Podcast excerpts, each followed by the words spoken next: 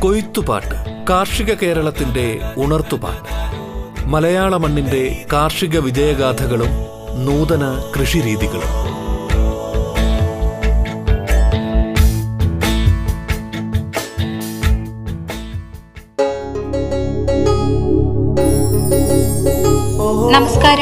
ശ്രോതാക്കളെ പശുക്കളിലെ മഴക്കാല രോഗങ്ങളും രോഗപ്രതിരോധവും എന്ന വിഷയത്തിൽ വിതുര ജേഴ്സി ഫാമിലെ veterinary surgeon doctor Kiran S S സംസാരിക്കുന്നു.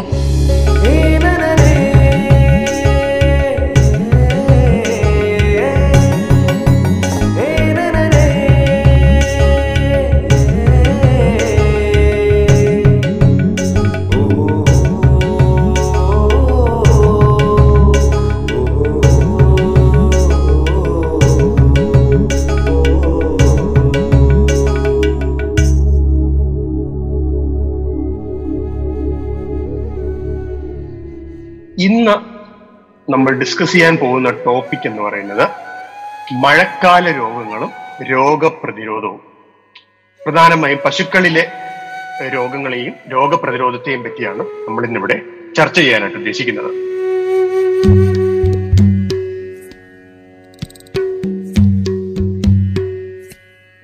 മുടന്തൻപൻ മുടന്തൻപൻ ഇതെല്ലാം പേരിൽ തന്നെ നമുക്ക് അസുഖം കൂടെ പറഞ്ഞു പോകുന്നു. മുടന്തൻ. മുടന്തൻ എന്ന് പറയുമ്പോൾ പശുക്കൾക്ക് മുടന്ത് പനിയും ഉണ്ടാവും കർഷകർ വിളിക്കും സാറേ പശുവിന് ഭയങ്കര പനി സാർ. പക്ഷെ പശു കൈ താഴെ ഊന്നുന്നില്ല സാർ. ഇപ്പൊ കുറച്ചു നേരത്തെ കൈ ആയിരുന്നു ഇപ്പൊ നോക്കുമ്പോൾ ഇപ്പൊ കാൽ പൊന്തിക്കുന്നുണ്ട് സാർ. ഇപ്പൊ ഇപ്പൊ വലത്തെ കാലിൽ നിന്ന് മാറാതെ ഇടത്തെ കാലിലേക്ക് മാറുന്നു സാർ. പനി ഇങ്ങനെ വേദന നാല് കാലിലേക്ക് മാറി മാറിയായിട്ട് വരുന്നത് കാണുന്നു സാർ. എന്നാണ് കർഷകർ ആവലാതിയോട് നമ്മളെ സമീപിക്കുന്നത് അത് ഈ രോഗത്തിന്റെ ഏറ്റവും വലിയൊരു ലക്ഷ്യം നാല് കാലിലും മാറി മാറിയുള്ള വേദന. ഇപ്പൊ പക്ഷേ കളിക്കുന്ന ഡാൻസ് കളിക്കുന്നുണ്ട്. ആദ്യം ഇടത്തെ കൈ താഴെ ഒന്നും വലത്തെ കൈ പൊക്കി പിടിക്കും കുറച്ച് കഴിയുമ്പോൾ വലത്തേക്ക് താഴ്ത്തും ഇടത്തേക്ക് പൊക്കി പിടിക്കും. കുറച്ച് കഴിയുമ്പോഴത്തേക്ക് രണ്ട് കൈയും കുത്തും വലത്തെ കാൽ പൊക്കി പിടിക്കും ഇടത്തെ കാൽ പൊക്കും. ഇതിങ്ങനെ മാറി മാറി മാറി മാറി നാല് കാലുകൾ വേദന ഇങ്ങനെ കാറ്റ് ഓൺ ഹോട്ട് അതായത് ചൂട് പ്രതലത്തിൽ ഒരു പൂച്ച എടുത്ത് വെച്ച് കഴിഞ്ഞാൽ എന്താ സംഭവിക്കും? പൂച്ച ഇങ്ങനെ കാൽ തിന്നി തിന്നി തിന്നി മാറ്റുന്നുണ്ട് അതുമാതിരി പശുക്കൾ നിൽക്കുന്നുണ്ടാവും. കളിച്ച് കാലിങ്ങനെ ചവിട്ടി ചവിട്ടി ചവിട്ടി വെച്ചിട്ടുണ്ടാവും ഭയങ്കര പനി ബോഡി പെയിനും പനിയും ഉണ്ടാവും. അവരുടെ ഭക്ഷണം കഴിക്കില്ല. ബാക്കിയുള്ള രോഗലക്ഷണങ്ങളൊക്കെ തന്നെ കാണും.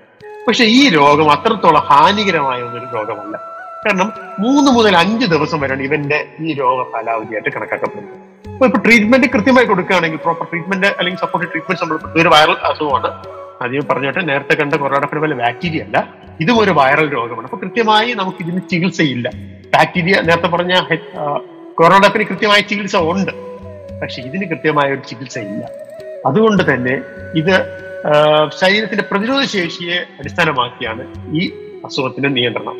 അപ്പൊ ഇവിടെ സംഭവിക്കുന്നത് ഈ വൈറസ് അത്രത്തോളം ഒരു തീവ്രതയുള്ള അല്ലെങ്കിൽ ജീവനെ കവരുന്ന തരത്തിലുള്ള ഒരു രോഗം രോഗാണുമല്ല അതുകൊണ്ട് തന്നെ പൊതുവിൽ മൂന്ന് മുതൽ അഞ്ച് ദിവസം വരെ നിന്നിട്ട് താനെ അങ്ങ് മാറിക്കൊടുക്കും.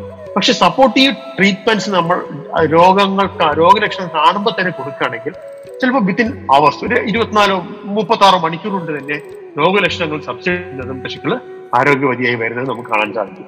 സപ്പോർട്ടീവ് ട്രീറ്റ്മെന്റ്സ് പനിയാണെങ്കിൽ പനിയുടെ മരുന്ന് സപ്ലിമെന്റ്സ് പെയിനുള്ള മെഡിസിൻസ് ഇങ്ങനത്തെ സപ്പോർട്ടീവ് ട്രീറ്റ്മെന്റ്സ് നമ്മൾ രോഗലക്ഷണം കാണുമ്പോൾ തന്നെ കൊടുക്കുകയാണെങ്കിൽ ഒരു പരിധിവരെ ഇപ്പൊ ഈ അഞ്ച് ദിവസം എന്നുള്ള ചിലപ്പോൾ ഒരു സെക്കൻഡ് ഡേയോ തേർഡ് ഡേയോ തന്നെ ആണെങ്കിൽ ഫുള്ളി റിക്കവേർഡ് ആയി വരുന്നത് നമുക്ക് കാണാൻ സാധിക്കും.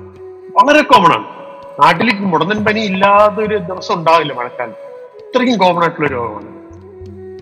ഇത് നേരത്തെ പറഞ്ഞ പോലെ തന്നെ ഈ ചർമ്മമുഴയിലും കുളമ്പ് രോഗത്തിലും ഒക്കെ പറഞ്ഞ തന്നെ പനി ഉണ്ടാവും വായു പിന്നീരുണ്ടാവും അപ്പൊ ഇതിൽ ഏത് രോഗമാണ് എന്ന് തിരിച്ചറിയുന്നതിലാണ് കാര്യം അപ്പോൾ നമ്മൾ ഇന്നത്തെ ക്ലാസ്സിലൂടെ രോഗങ്ങൾ ലക്ഷണങ്ങൾ കാണുമ്പോൾ ഇന്ന രോഗമാണ് എന്ന് ഒരു കർഷകന് പറയാൻ സാധിച്ചു കഴിഞ്ഞാൽ അത് ഇന്നത്തെ ക്ലാസ്സിന്റെ വിജയമായിട്ട് ഞാൻ കാണുന്നു അത്രേ ഉദ്ദേശിക്കുന്നുള്ളൂ.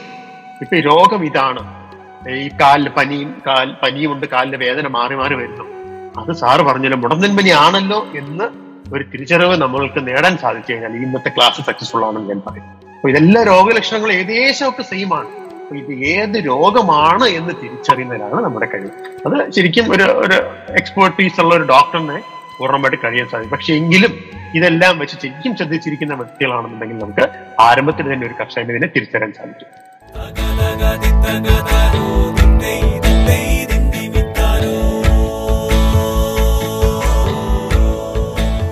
കൊയ്ത്തുപാട്ട് കാർഷിക കേരളത്തിന്റെ ഉണർത്തുപാട്ട്. മലയാള മണ്ണിന്റെ കാർഷിക വിജയഗാഥകളും നൂതന കൃഷിരീതികളും.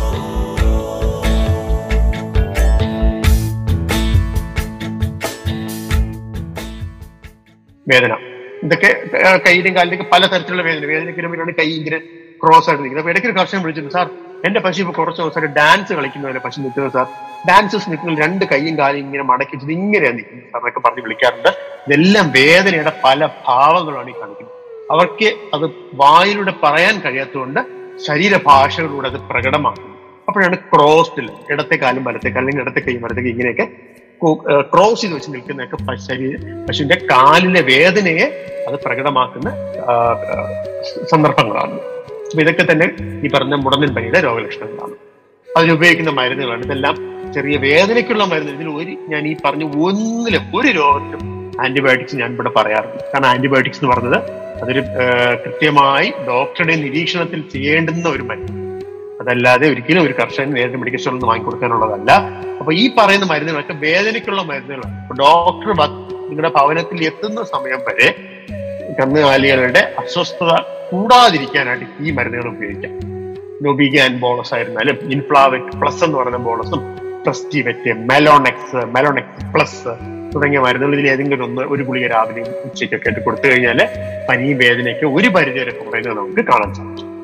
അടുത്ത പകർച്ചവ്യാധിയാണ് ന്യൂമോണിയ ഇത് ഈ കുരളടപ്പന്റെ രൂക്ഷമായ വന്നു കഴിഞ്ഞാലുണ്ട്. പശുവിന്റെ ഒരു പ്രത്യേക ഒരു നിൽപ്പുണ്ട് തല ഉയർത്തി കഴിഞ്ഞാൽ നെഞ്ചു വേദനിക്കും താഴ്ത്തി കഴിഞ്ഞാൽ അതും നെഞ്ചു വേദന അതുകൊണ്ട് ഈ രണ്ട് ഭാഗത്തിന്റെ വേദനയുടെ ഇടയിലുള്ള ഒരു സ്റ്റേജിലാണ് തല വയ്ക്കുക തല ഉയർത്തി കഴിഞ്ഞാൽ അപ്പൊ തന്നെ ചെസ്റ്റ് പെയിൻ ഉണ്ടാവും. തല കുമ്പിട്ട് ഭക്ഷണം കഴിക്കാൻ ശ്രമിക്കുമ്പോൾ ചെസ്റ്റ് പെയിൻ ഉണ്ടാവും. അതുകൊണ്ട് ഇത് രണ്ടിനും ഇടയിലുള്ള ഒരു പർട്ടിക്കുലർ പൊസിഷൻ തല ഇങ്ങനെ ഒരു ഒരു ഇന്റർമീഡിയറി പൊസിഷനിലായിരിക്കും തല ഫോൾഡ് ചെയ്തിട്ടുണ്ടാവുക ശരീരം നന്നായിട്ട് ശോഷിച്ചിട്ടുണ്ടാകും. ശക്തമായ കലശലായ ചുമ ജലദോഷം മനുഷ്യർക്ക് വരുന്ന എല്ലാ ജലദോഷത്തിന്റെയും അല്ലെങ്കിൽ ന്യൂമോണിയയുടെ ലക്ഷണങ്ങൾ തന്നെ മൃഗങ്ങൾ പ്രകടമാക്കും. പക്ഷെ നമുക്ക് പറയാൻ സാധിക്കും മൃഗങ്ങൾ അത് കാണിക്കില്ല. അവ രോഗ ലക്ഷണങ്ങളിലൂടെ അത് പ്രകടമാക്കും. അത് തിരിച്ചറിയുന്നവരാണ് നമ്മുടെ കഴിവ് ഇതിലൊന്നും വേറെ ഒരു പരിപാടിയില്ല. ന്യൂമോണിയ ഒക്കെ വന്നു കഴിഞ്ഞാൽ നാടൻ മരുന്നും ഗുളിയൊക്കെ പരീക്ഷിച്ചുകൊണ്ടിരുന്നു കഴിഞ്ഞാൽ അത് അവസാനത്തെ പരീക്ഷണമായിരിക്കും പശു ഉണ്ടാകുന്നത് ഇതൊക്കെ ഈ രോഗലക്ഷണം കണ്ടു കഴിഞ്ഞാൽ ഈ ഇത്തരത്തിലൊക്കെ ഈ പശു ഇങ്ങനെ ഒരു പ്രത്യേക നിക്കുകയും ചുമയും മൂക്കൊലിപ്പും ചുമയും ശ്വാസം മുട്ടലൊക്കെ കൺ- കാണിച്ചു തുടങ്ങി കഴിഞ്ഞാൽ നാടൻ മരുന്നൊക്കെ കൊടുത്ത് സ്വന്തം ചികിത്സ ട്രൈ ചെയ്യാൻ ശ്രമിച്ചു കഴിഞ്ഞാൽ മാക്സിമം ഒരു രണ്ട് ദിവസം നാൽപ്പത്തെട്ട് മണിക്കൂർ അത്രയ്ക്ക് പശു ഉണ്ടാകാറുള്ളൂ അല്ല പശു മരണപ്പെടും. അപ്പൊ അതുകൊണ്ട് ഇതൊക്കെ കഴിഞ്ഞ ഇഞ്ചക്ഷൻ മാത്രമുള്ള അതിന് പ്രോപ്പറായിട്ട് ആന്റിബയോട്ടിക്സ് നമ്മൾ കൊടുത്തില്ല എന്നുണ്ടെങ്കിൽ മരണം ഉറപ്പാണ്. കൃത്യമായ ചികിത്സയാണെങ്കിൽ ജീവൻ നമുക്ക് നിലനിർത്താൻ സാധിക്കും. അതിനൊപ്പം ഇപ്പൊ ഈ ഇഞ്ചക്ഷൻ ആന്റിബയോട്ടിക്സ് കൊടുത്തു കഴിഞ്ഞാൽ ചെറിയ ചെറിയ കെറ്റി കെറ്റിയുള്ള ചുമ അല്ലെങ്കിൽ ഡ്രൈ കഫ് ഉണ്ടാവും. ഈ കരകരപ്പുള്ള ചുമ പൊതുവിൽ ഈ ഈ അസുഖത്തിന്റെ ബാക്കി പത്രമേ വരാറുണ്ട്. അപ്പൊ അങ്ങനെയുള്ള സ്റ്റേജിൽ ഈ പറയുന്ന മെഡിസിൻസ് ഉപയോഗിക്കാം. കാഫ്ലോൺ കാഫ്ലോൺ പറഞ്ഞ ഇന്ത്യൻ ഹെർബ്സിന്റെ ഒരു പ്രോഡക്റ്റ് ആണ്. അടുത്തത് നാറ്റ്കോഫ് നാറ്റ്കോഫ് എന്ന് പറയുന്ന സിറപ്പാണ് പിന്നെ ഉണ്ട് ബൊബീറ്റസ് ബൊബീറ്റസ് എന്ന് പറഞ്ഞിട്ട് ആയുർവേദത്തിന്റെ ഒരു ഉണ്ട് അപ്പൊ ഇതൊക്കെ തന്നെ പൗഡർ ഫോമിലും ലിക്വിഡ് ഫോമിലും വരും. ഭക്ഷണത്തിനകത്ത് മിക്സ് ചെയ്തോ അല്ലെങ്കിൽ മരുന്നെടുത്ത് നേരെ വെച്ചിട്ട് വായിലോ വെച്ചിട്ട് ഫീഡ് ചെയ്ത് കൊടുക്കുക അപ്പൊ അതൊക്കെ രാവിലെ വൈകുന്നേരം വെച്ച് കൊടുത്തു കഴിഞ്ഞാൽ ഈ രോഗം വന്നു പോയതിനു ശേഷമുള്ള ആ ഡ്രൈ കഫ് അല്ലെങ്കിൽ കരകരപ്പുള്ള ചുമയിൽ നിന്നും പൂർണമായും ആശ്വാസം നൽകുന്നത് കാണാൻ സാധിക്കും. അല്ലാതെ ഇപ്പോ ന്യൂമോണിയ വന്നു. സാർ അന്ന് ഡോക്ടർ ഒന്ന് നാറ്റ്കോഫ് എന്ന് പറഞ്ഞ മരുന്ന് കാണിക്കുന്നു എന്ന് കരുതി ആ മരുന്ന് മാത്രം കൊടുത്തോണ്ട് കഴിഞ്ഞാൽ അത് ലാസ്റ്റത്തെ കൊടുപ്പായിരിക്കും. പിന്നെ പശു ഉണ്ടാവില്ല മരുന്ന് കൊടുക്കാൻ. ഇതൊക്കെ ട്രീറ്റ്മെന്റ് ബാക്കി ആന്റിബയോട്ടിക് ട്രീറ്റ്മെന്റ് കഴിഞ്ഞതിന് ശേഷം കൊടുക്കുന്ന സപ്പോർട്ടീവ് മെഡിസിൻസ് ആണ്.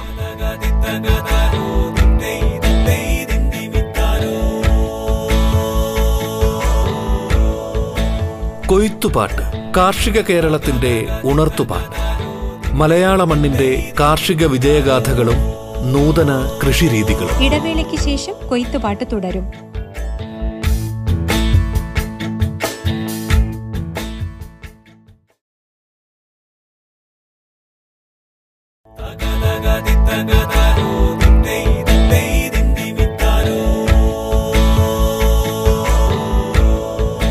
കൊയ്ത്തുപാട്ട് കാർഷിക കേരളത്തിന്റെ ഉണർത്തുപാട്ട്. മലയാള മണ്ണിന്റെ കാർഷിക വിജയഗാഥകളും നൂതന കൃഷിരീതികളും. Veterinary surgeon doctor Kiran S S സംസാരിക്കുന്നു. തുടർന്ന് കേൾക്കാം കൊയ്ത്തുപാട്ട് വയറിളക്കം. വയറിളക്കത്തെ പറ്റി പറയേണ്ട ആവശ്യമില്ല. മഴ മഴക്കാറ് മാറ്റുമ്പോൾ തന്നെ പശു വയറിളക്കം കാണിച്ചു. കാരണം അപ്പോഴേക്കും മഴ തുടങ്ങുമ്പോഴേ ചെടികളിലും പുല്ലിലും ഒക്കെ തന്നെ ജലത്തിന്റെ അളവ് അല്ലെങ്കിൽ വാട്ടർ കണ്ടന്റിലൊക്കെ വളരെ കൂടുതലായിരിക്കും പശുവിന് വേണ്ടുന്നതിലും അധികം ജലാംശം പശുവിന്റെ ശരീരത്തിലേക്ക് വരുമ്പോൾ ശരീരം ആവശ്യമില്ലാത്ത ജലത്തിന് കംപ്ലീറ്റ് ഫ്ലഷ് ചെയ്ത് കളയുന്നതാണ് വയറിളക്കം. പിന്നെ ഇൻഫെക്ഷൻസ് വരാം. ഈ വരുന്ന വെള്ളം ഇപ്പൊ കുടിക്കുന്ന വെള്ളം മലിനമായ വെള്ളം തോട്ടിലെന്നോ അല്ലെങ്കിൽ കെട്ടിക്കിടക്കുന്ന കുളത്തിലേക്കുള്ള വെള്ളം നമ്മൾ ഉപയോഗിക്കുകയാണെന്നുണ്ടെങ്കിൽ പല രോഗകാരികളായ അണുക്കളും വിരയും ഒക്കെ തന്നെ വയറിലേക്ക് വരികയും വയറിളക്കമായി മാറുകയും ചെയ്യും. ഒരുപാട് ബാക്ടീരിയാസ് ഉണ്ട്. ഇപ്പൊ സാൽമണല്ല പോളിഫോ ബാക്ടീരിയ പിന്നെ ക്രിപ്റ്റോസ്പൊറീഡിയം റോട്ട വൈറസ് ടോക്സോക്കാറ എന്നൊക്കെ പറഞ്ഞിട്ട് ഒത്തിരി വിരകൾ വൈറസുകൾ പ്രോട്ടോസോവകൾ ബാക്ടീരിയ ഇങ്ങനത്തെ ഒരുപാട് സാധനങ്ങൾ വെള്ളത്തിലുണ്ടാകും ഇതിൽ ഏത് സാധനം ഉള്ളിൽ ഉള്ളിൽ പോയിരുന്നാലും ശക്തമായ വയറിളക്കം. വയറിളക്കം എന്ന് പറഞ്ഞാൽ ഇൻഫെക്ഷൻസ് വയറിളക്കമാണെങ്കിൽ പെട്ടെന്ന് നമുക്ക് തിരിച്ചറിയാം. പൈപ്പിൽ നിന്ന് വെള്ളം പോകുന്നവരെ ഒരു ഒന്ന് ഒന്നര ഇഞ്ച് പൈപ്പിൽ നിന്ന് വെള്ളം ടാപ്പ് പൈപ്പ് പൊട്ടി ഇങ്ങനെ വെള്ളം ചീറ്റുന്ന മാതിരി ആയിരിക്കും വയറിളക്കം ഉണ്ടാകും ഭയങ്കര പവർഫുൾ ആയിട്ടുള്ള എക്സ്പൾഷൻ ആയിരിക്കും. ഒന്നും നാടൻ മരുന്നിലൊന്നും നിൽക്കത്തില്ല അതിനൊക്കെ ഡോക്ടറെ വിളി വിളിച്ചുകൊണ്ട് വന്ന് കൃത്യമായി രോഗം കണ്ട് അതിന്റെ മരുന്ന് കൊടുത്തില്ല എന്നുണ്ടെങ്കിൽ അതൊന്നും രക്ഷപ്പെടും. ഇത് പെട്ടെന്ന് മരണം ഉണ്ടാകില്ല ഇപ്പൊ നേരത്തെ കണ്ട ന്യൂമോണിയ പോലെയൊക്കെ മണിക്കൂറുകളുണ്ടെന്ന് പക്ഷെ മരണപ്പെട്ടു പോയില്ല. വയറിളക്കം വന്നാൽ വയറിളക്കം വന്ന് ശരീരത്തിലെ ജലാംശം കമ്പനി നഷ്ടപ്പെട്ട് നിർജലീകരണം സംഭവിച്ച് ഹൃദയാഘാതത്തിന് വഴിയൊരുക്കുകയും അതിലൂടെ മരണം സംഭവിക്കുകയും ചെയ്യും അങ്ങനെയാണ് സ്വാ- സ്വാഭാവികമായും മരണത്തിലേക്ക് എത്തുക. അല്ലാതെ വയറിളക്കം എന്ന് പറയുന്നത് ന്യൂമോണിയ പോലെയൊക്കെ പെട്ടെന്ന് സംഭവിക്കുന്ന ഒരു രോഗമല്ല. അത് കണ്ണുകുട്ടികളിലും വരും. കണ്ണുകുട്ടികളിലൊക്കെ വന്നു കഴിഞ്ഞാൽ മരണം ഉറപ്പാണ്. കണ്ണുകുട്ടികളിലൊക്കെ ഒരു ഒരു ദിവസം ഒരു നാലോ അഞ്ച് തവണ വയറിളായി കഴിഞ്ഞാൽ ഒരു എയ്റ്റി പെർസെന്റേജ് ലൈഫ് അവിടെ തന്നെ തീരും. പിന്നെ ട്വന്റി ഒരു ഒന്നോ രണ്ടോ പ്രാവശ്യം കൂടെ അധികമായി വൈറലായി കഴിഞ്ഞാൽ പൂർണമായി അവിടെ ഡീഹൈഡ്രേഷൻ സംഭവിക്കുകയും കന്നുകുട്ടി മരണപ്പെട്ട് പോകുന്നത് കാണാൻ സാധിക്കും. ഒരു വലിയൊരു ഒരു മെസ്സാണ് ഒരു കയറി കഴിഞ്ഞാൽ ഒരു വലിയൊരു വല്ലാത്തൊരു അവസ്ഥയാണ് ഷെഡ്യൂൾ. വയറിളക്കം തുടങ്ങിയ കൺട്രോൾ ചെയ്യാൻ ഭയങ്കര ബുദ്ധിമുട്ട് കറക്റ്റ് ആയിട്ട് നമ്മൾ രോഗം നിർണയം നടത്തി അതിന് അതിന്റെ ചാണകം ടെസ്റ്റ് ചെയ്യുക പല പല ചികിത്സാ വിധികളുണ്ട് രോഗം നിർണയം നടത്തുന്നത്. അപ്പൊ അതിന് ഏതെങ്കിലും ഒരു മാർഗത്തിലൂടെ രോഗാണു ഏതാണെന്ന് സ്ഥിരീകരിച്ച് അതിനോട് ചികിത്സ കൊടുത്തു കഴിഞ്ഞാൽ കറക്റ്റ് ആയിരിക്കും രണ്ടു ദിവസത്തിനകത്ത് വയറിളക്കം മാറിപ്പോകുന്നതും കാണും. അത് അതിന് ഉപയോഗിക്കുന്ന സപ്പോർട്ടീവ് ട്രീറ്റ്മെന്റ്സ് ആണ്. ഇപ്പൊ ഡയാറെക്സ് ബോളസ് ഓഫോർഡ് ബോളസ് ഡയാറോക്ക് മാട്രിക്സ് എം എഫ് എൽ ഡയറോനിൽ എന്നൊക്കെ പറഞ്ഞ കുറെ ഒരു ആയുർവേദിക് പ്രിപ്പറേഷൻസ് ഇപ്പോൾ ഉള്ള മെഡിസിൻസ് ആണ്. ഇതൊക്കെ ഒരു പരിധി വരെ സഹായിക്കും. പക്ഷേ ഇതൊന്നും തന്നെ നിങ്ങൾ ദയവായി നേരിട്ട് വാങ്ങി ഉപയോഗിക്കുന്നത് ചെറിയ വയറിളക്കം ഒക്കെ ആണെങ്കിൽ ഇതിൽ ഏതെങ്കിലുമൊക്കെ മരുന്നുകൾ ഉപയോഗിക്കാം. പക്ഷേ വയറിളക്കം കലശിലാകുകയാണെങ്കിൽ ഡയബറ്റീസ് ഒന്നും ചികിത്സ ചെയ്യാതിരിക്കുക. അല്ലെങ്കിൽ മെഡിക്കൽ സ്റ്റോറിലുള്ള ചികിത്സ ചെയ്യാതിരിക്കാം തീർച്ചയായും തൊട്ടടുത്തുള്ള ഡോക്ടറുടെ സേവനം ഉറപ്പുവരുത്തി ഡോക്ടറുടെ നിർദ്ദേശപ്രകാരം മാത്രം ഉപയോഗിക്കുക ഇതൊക്കെ ലൈഫ് സേവിംഗ് ആയിട്ട് മാത്രമാണ് ഞാനിവിടെ പറഞ്ഞത്. ഡോക്ടറെ പെട്ടെന്ന് കിട്ടിയില്ല അല്ലെങ്കിൽ ഡോക്ടർ വരുന്നതിന് ഒരല്പം രണ്ടോ മൂന്നോ മണിക്കൂർ താമസമൊക്കെ വരികയാണെങ്കിൽ ഇതിൽ ഏതെങ്കിലുമൊക്കെ മരുന്നുകൾ കൊടുത്തു കഴിഞ്ഞാൽ ഒരു വലിയൊരു ഒരു ട്രച്ച് ഒരു വലിയൊരു രോഗത്തിന്റെ ആ ഒരു രൂക്ഷഭാവത്തെ നമുക്ക് ഒന്ന് കടിഞ്ഞാനിടാൻ സഹായിക്കും. വിരശല്യം വളരെ കോമൺ വിര എന്ന് പറഞ്ഞാൽ മഴക്കാലത്ത് കൂടപ്പറപ്പാണ്. മഴയുടെ കൂടപ്പറപ്പാണ് വിഴ എന്ന് പറയുന്നത് വിര എന്ന് പറയുന്നത് മിക്കവാറും പശുക്കൾ മരണപ്പെട്ടു പോയി ഒരു രോഗം ഉണ്ടാവില്ല വയറിളക്കമായിരിക്കും. കുറെ ആന്റിബയോട്ടിക്സ് കൊടുത്തു ഇഞ്ചക്ഷൻസ് കൊടുക്കും ഒന്നിനും റെസ്പോണ്ട് ചെയ്യില്ല നമ്മൾ എന്ത് ആന്റിബയോട്ടിക് ആയിരുന്നാലും എന്ത് വയറിളക്കത്തിന് മരുന്ന് കൊടുത്താലും ഇത്തരത്തിലുള്ള വിരശല്യമാണെന്നുണ്ടെങ്കിൽ ഒരിക്കലും വയറിളക്കം ഇല്ല വയറിളക്കം കലശലായി തുടർന്നുകൊണ്ടേയിരിക്കും പശു മരണപ്പെടും പോസ്റ്റ്മോർട്ടം ചെയ്ത് അത് നോക്കുമ്പോൾ കുടലിനകത്ത് ഇത്തരത്തിൽ നൂറായിരം വരകളെ നമുക്ക് കാണാനും സാധിക്കും. അപ്പോൾ കൃത്യമായ മഴ മഴക്കാലം വരുമ്പോൾ ആ സമയത്ത് കൊടുക്കേണ്ട വിരമരുന്നുകൾ അതിന്റെ ഉപയോഗം. ഇല്ലാന്നുണ്ടെങ്കിൽ നമ്മളെ ബാക്കി ഒരു ചികിത്സ അല്ലെങ്കിൽ ഒരു ചികിത്സാ രീതിയും വിരകളെ നശിപ്പിക്കുന്നതാണ് ഇത് ഇവരുടെ മരുന്നിന് ഉപയോഗിക്കുന്ന വിവിധ തരങ്ങളാണ്. ഇതിനെപ്പറ്റി കൂടുതലായിട്ട് ഞാൻ ഒന്നും പറയുന്നില്ല. ഇതൊക്കെ ഡോക്ടറുടെ തീരുമാനപ്രകാരം മാത്രം പറഞ്ഞു കാരണം അറിയില്ലാത്തത് കൊണ്ടല്ല ഓരോ മരുന്നിനും ഓരോ വിരയ്ക്കും ഓരോ മരുന്നുകളാണ്. ഓരോ ശരീരഭാരത്തിനും ഓരോ അളവാണ്. അപ്പൊ അത് ഡോക്ടറുടെ കൃത്യമായ നിർദ്ദേശാനുസരണം മാത്രം ഉപയോഗിക്കേണ്ട ഒന്നാണ് വിരമരുന്നുകൾ ആന്റിബയോട്ടിക് പോലെ തന്നെ വളരെ പരമപ്രധാനമായിട്ടുള്ള ഒന്നാണ് വിരമരുന്ന് അപ്പൊ ആന്റിബയോട്ടിക് ഒക്കെ മെഡി- അപ്പൊ മെഡിക്കൽ സ്റ്റോറിലേക്ക് പോകുന്നു. നിങ്ങൾ രോഗലക്ഷണങ്ങൾ പലരും മെഡിക്കൽ സ്റ്റോറുകാരനോട് ആരായുകയും അദ്ദേഹത്തിന്റെ നിർദ്ദേശപ്രകാരം തരുന്ന മരുന്നുകളാണ് പല കർഷകരും ഉപയോഗിക്കുന്നത്. വളരെ തെറ്റായിട്ടുള്ള ഒരു കീഴടക്കണം കാരണം അതിൽ ഏറ്റവും കൂടുതൽ ആന്റിബയോട്ടിക്സ് ആണ് പോകുന്നത്. അറിയ നമ്മൾ അറിഞ്ഞോ അറിയാതെയോ നമ്മുടെ ഫുഡ് ചെയിനകത്തേക്ക് നമ്മൾ ഈ മരുന്നിനെ വിളിച്ചു വരുത്തുകയാണ്. ആന്റിബയോട്ടിക്സ് ഇപ്പോൾ പാലുൽപാദനത്തിനും അല്ലെങ്കിൽ മാംസോൽപാദനം നിൽക്കുന്ന മൃഗങ്ങളുടെ ശരീരത്തിലേക്ക് കൊടുത്തു കഴിഞ്ഞാൽ അനാവശ്യമായി കൊടുത്തു കഴിഞ്ഞാൽ കൊടുക്കുന്ന ആന്റിബയോട്ടിക്കിന്റെ എൺപത് ശതമാനം പാലിലൂടെയും മാംസത്തിലൂടെയും പുറത്തല്ല അപ്പൊ ആ പാൽ വാങ്ങി കുടിക്കുന്ന നമുക്കും ഈ മരുന്നുകൾ അതേപടി ശരീരത്തിലേക്ക് കടന്നു വരാനുള്ള സാധ്യതയുണ്ട്. അപ്പൊ അതുകൊണ്ട് മരുന്നുകൾ എടുക്കുമ്പോൾ അതിന്റെ പാൽ പാൽ എത്ര ദിവസം പാൽ കുടിക്കാൻ പാടില്ല അല്ലെങ്കിൽ മാംസമാണെങ്കിൽ എത്ര ദിവസം കഴിഞ്ഞാണ് അതിന്റെ മാംസത്തിന് ഉപയോഗം നടത്തേണ്ടത്? പറഞ്ഞ് ഒരുപാട് അതിനുള്ള ബേസിക് ആയിട്ടുള്ള കുറെ കാര്യങ്ങൾ അതൊക്കെ ഡോക്ടർ കൃത്യമായി വിവരിച്ചു തരും. അത് മാത്രമേ ചെയ്യൂ അല്ലാതെ ഒരിക്കലും വെറുതെ എന്തെങ്കിലും രോഗം കണ്ട ഉടനെ കുറെ ആന്റിബയോട്ടിക്സ് വാങ്ങിക്കൊടുത്ത് സ്വന്തം ചികിത്സ ചെയ്യാതിരിക്കുക. അതുപോലെയാണ് വിരമരം ഇപ്പൊ ഈ ആന്റിബയോട്ടിക്സ് ഒക്കെ ഇപ്പൊ പുതിയൊരു ആന്റിബയോട്ടിക് കണ്ടുപിടിച്ചിട്ട് ഏകദേശം ഇരുപത്തഞ്ച് വർഷം. പുതിയൊരു മോളിക്യൂൾ കണ്ടുപിടിച്ചു നമ്മൾ ഉള്ള സാധനത്തിനെ തന്നെ കുറച്ച് മോഡിഫൈ ചെയ്ത് മോഡിഫൈ ചെയ്താണ് മരുന്നുകൾ വികസിപ്പിക്കുന്നത്. അല്ലാതെ പുതിയൊരു ആന്റിബയോട്ടിക് കണ്ടുപിടിച്ചിട്ട് ശരാശരി ഇരുപത്തഞ്ച് ഇരുപത്തെട്ട് വർഷം.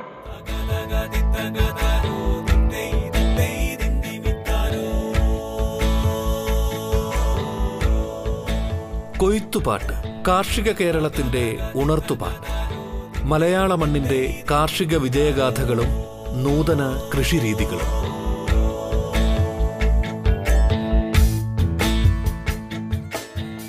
അതുപോലെയാണ് വിരമരുന്ന്. വിരമരുന്ന് വളരെ ചുരുക്കം മരുന്നുകളെ നമുക്കുള്ളൂ.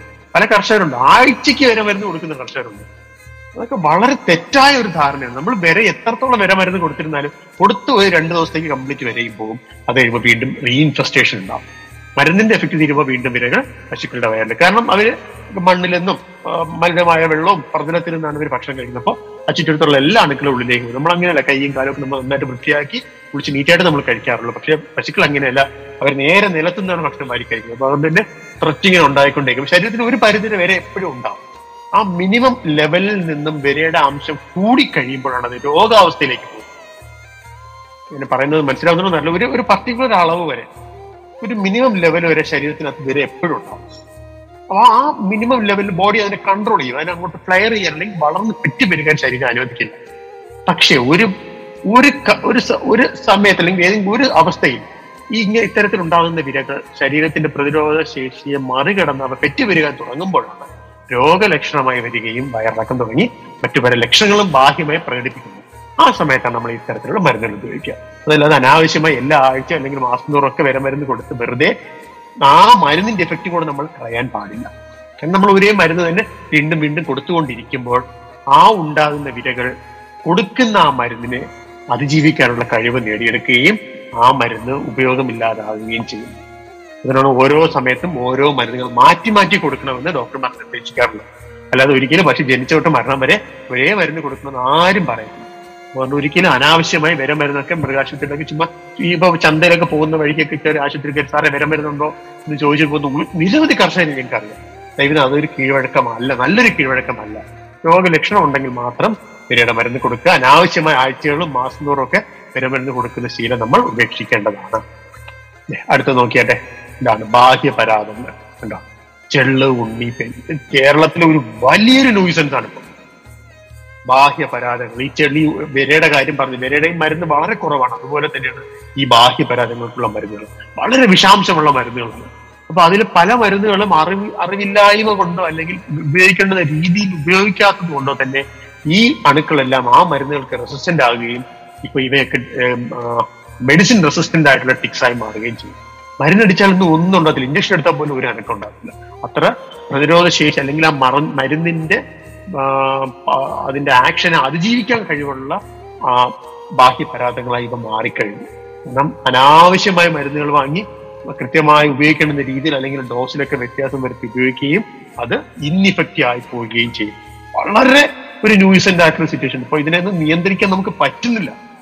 പറഞ്ഞാൽ പറ്റുന്നില്ല. പല രീതിയിൽ കോമ്പിനേഷൻ പല മരുന്നുകൾ പല അളവിൽ മിക്സ് ചെയ്ത് ഒരു ഒരു രണ്ട് മൂന്ന് മരുന്നുകളൊക്കെ മിക്സ് ചെയ്തിട്ടൊക്കെ ഉപയോഗിച്ചിട്ടാണ് ഇപ്പൊ ഇതിനെ നമ്മൾ നിയന്ത്രിക്കുന്നത്. അതായത് ഇപ്പൊ നമ്മുടെ കയ്യിൽ നിന്നും ഈ സാഹചര്യം അതായത് ഈ ഈ ബാഹ്യപരാധങ്ങളെ നിയന്ത്രിക്കുന്നതിൽ പലപ്പോഴും നമ്മൾ വീഴ്ച സംഭവിച്ചിട്ടുണ്ടെങ്കിൽ നമ്മൾ അടിയറവ് പറഞ്ഞുകൊണ്ടിരിക്കുന്ന ഒരു സാഹചര്യമാണ്. എത്ര നാളിങ്ങനെ മുൻപോട്ട് പോകുന്ന അറിയില്ല. അത് അനാവശ്യമായി തോന്നുന്ന പാട് മരുന്ന് വാങ്ങി ഉപയോഗിക്കുന്ന ശീലമുണ്ടെങ്കിൽ ദയവായി അത് നിർത്തുക. ഡോക്ടറോട് ചോദിച്ച് കൃത്യമായി വേണ്ടുന്ന അളവിൽ മരുന്ന് ഉപയോഗിക്കേണ്ടുന്ന രീതിയിൽ തന്നെ ഉപയോഗിക്കാം. ഇല്ലെങ്കിൽ ഒരു കാര്യവുമില്ല. നമ്മൾ അറിയാതെ എന്ത് ചെയ്യുന്നു? ഈ മരുന്നിന്റെ മരുന്നിനെ കവച്ചു വെക്കാനുള്ള കഴിവിനെ അണുക്കൾ നേടിയെടുക്കാൻ നമ്മൾ സഹായിക്കുകയാണ്. അപ്പോൾ പത്ത് മില്ലി ഉപയോഗിക്കുന്ന സ്ഥലത്തിന് രണ്ട് മില്ലി മരുന്ന് ഉപയോഗിച്ചാൽ ഒരു ഗുണം ഉണ്ടാവില്ല. ചെറിയ അളവിലാണ് മരുന്ന് വരുന്നത്. ആ മരുന്നിനെ അതിജീവിച്ച് അല്ലെങ്കിൽ അതിനെ ഓവർകം ചെയ്യാനുള്ള കേപ്പബിലിറ്റി ഈ അണുക്കൾ നേടിയെടുക്കുകയും മരുന്നിനെ വിശേഷം നശിപ്പിച്ച് കളയുകയും ചെയ്യും. അപ്പൊ നമ്മൾ പിന്നെ ശരിക്കും ഡോസിൽ മരുന്ന് ഉപയോഗിച്ചിരുന്നതിന് ഒരു ആക്ഷൻ ഉണ്ടാക്കില്ല അതുകൊണ്ട് അതെല്ലാം വളരെ സൂക്ഷിച്ചാണ് നമ്മൾ കൈകാര്യം ചെയ്യുന്നത്.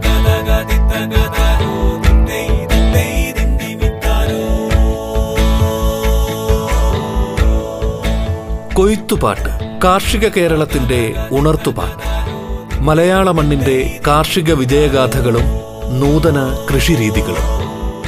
കൊയ്ത്തുപാട്ടിന്റെ ഇന്നത്തെ അധ്യായം പൂർണമാകുന്നു.